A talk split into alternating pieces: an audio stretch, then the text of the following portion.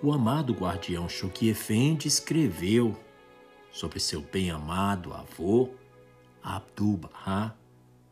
o exemplo perfeito de cada virtude Bahá'í. Escreveu Choque Efendi. Foi ele cujo nascimento auspicioso ocorreu naquela noite inesquecível, quando o desvelou a seu primeiro discípulo, Mullah Hussein, o caráter transcendental de sua missão. Foi ele quem, criancinha ainda, sentado no colo de Tahirê, registrara o empolgante significado do desafio comovedor que aquela indomável heroína havia dirigido a seu condiscípulo, o erudito e famoso Barride. Foi ele cuja alma terna fora ferida com a inapagável visão de um pai macilento, desgrenhado, carregado de correntes, na ocasião de uma visita ao Siachal de Teherã, quando era ainda menino de nove anos. Foi contra ele, criança ainda, que enquanto seu pai jazia preso naquela masmorra, se havia dirigido à malícia de uma turba de moleques que o apedrejaram, vilipendiaram e o acabrunharam de ridículo. Seu destino foi pouco depois de haver sido seu pai libertado da prisão, de com ele compartilhar os rigores e as misérias de um desterro cruel de sua terra natal e as provações que culminaram em seu forçado recolhimento às montanhas do Kurdistão. Foi ele quem, desconsolado por causa da separação de um pai a quem adorava, confiara a Nabil, segundo atesta este em sua narrativa, que se sentia envelhecido. Embora fosse apenas uma criança de tenra idade. Sua fora a distinção sem igual de haver reconhecido, enquanto ainda na infância, a plena glória da posição, não revelada ainda, de seu pai. Reconhecimento este que o impelira a prostrar-se a seus pés e lhe implorar espontaneamente o privilégio de sacrificar a própria vida por sua causa de sua pena quando era ainda adolescente em Bagdá, emanara aquele magnífico comentário sobre uma bem conhecida tradição maometana. Escrito por sugestão de Bahá'u'lláh, em resposta a um pedido feito por Ali Shaukat Pasha, o qual era tão esclarecedor que excitou a ilimitada admiração de quem a recebeu. Foram suas dissertações e seus discursos com os eruditos doutores com os quais teve contato em Bagdá, que primeiro despertaram a admiração geral por ele e por seu conhecimento. Admiração essa que haveria de aumentar constantemente à medida que se alargava o círculo de suas relações mais tarde. Primeiro em Adrianópolis e depois em Aca. Foi a ele que o muito culto Khorshid Pachá, governador de Adrianópolis, se sentira movido a prestar em público um fervoroso tributo quando,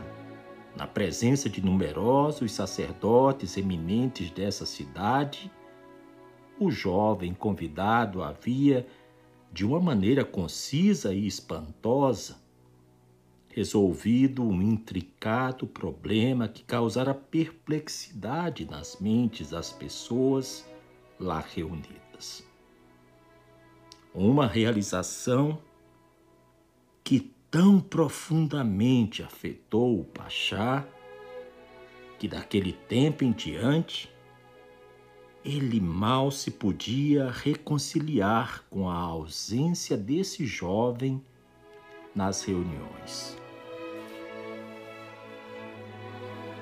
Nele, Barraulá fora levado a depositar uma confiança sempre crescente à medida que o âmbito e a influência de sua missão se estendiam,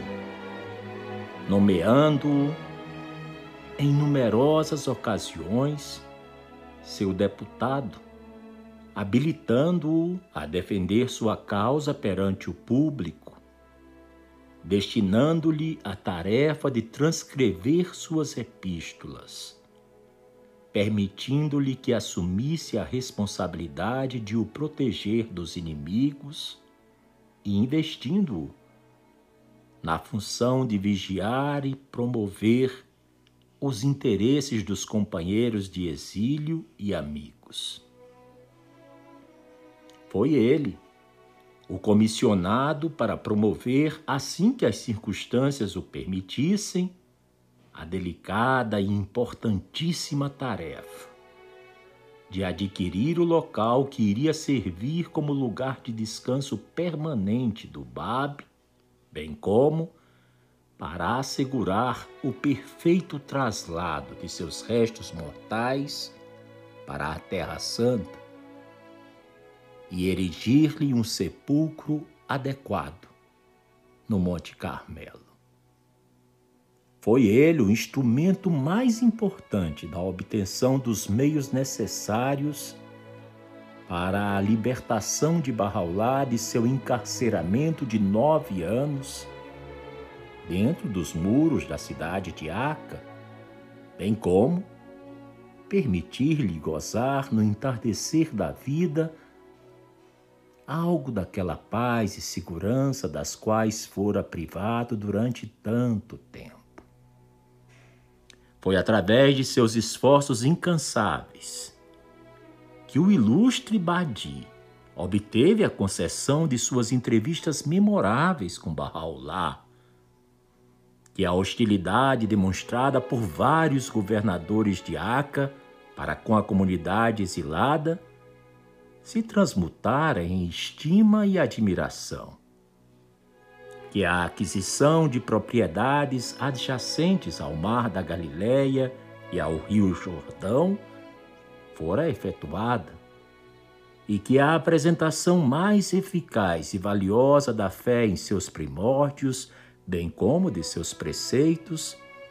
fora transmitida à posteridade. Através da recepção extraordinariamente cálida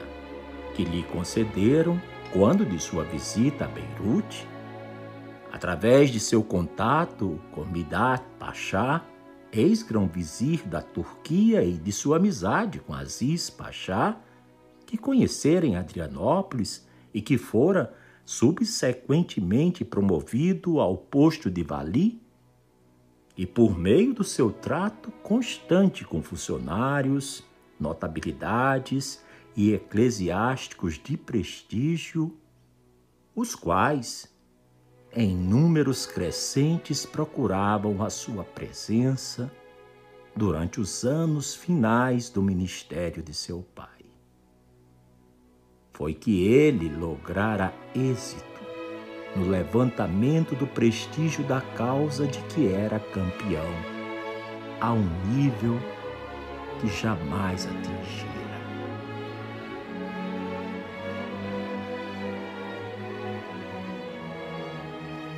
Essas palavras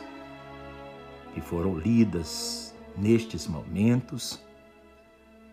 são de autoria de Shoghi Effendi, o amado guardião da fé Bahá'í, em sua monumental obra A Presença de Deus.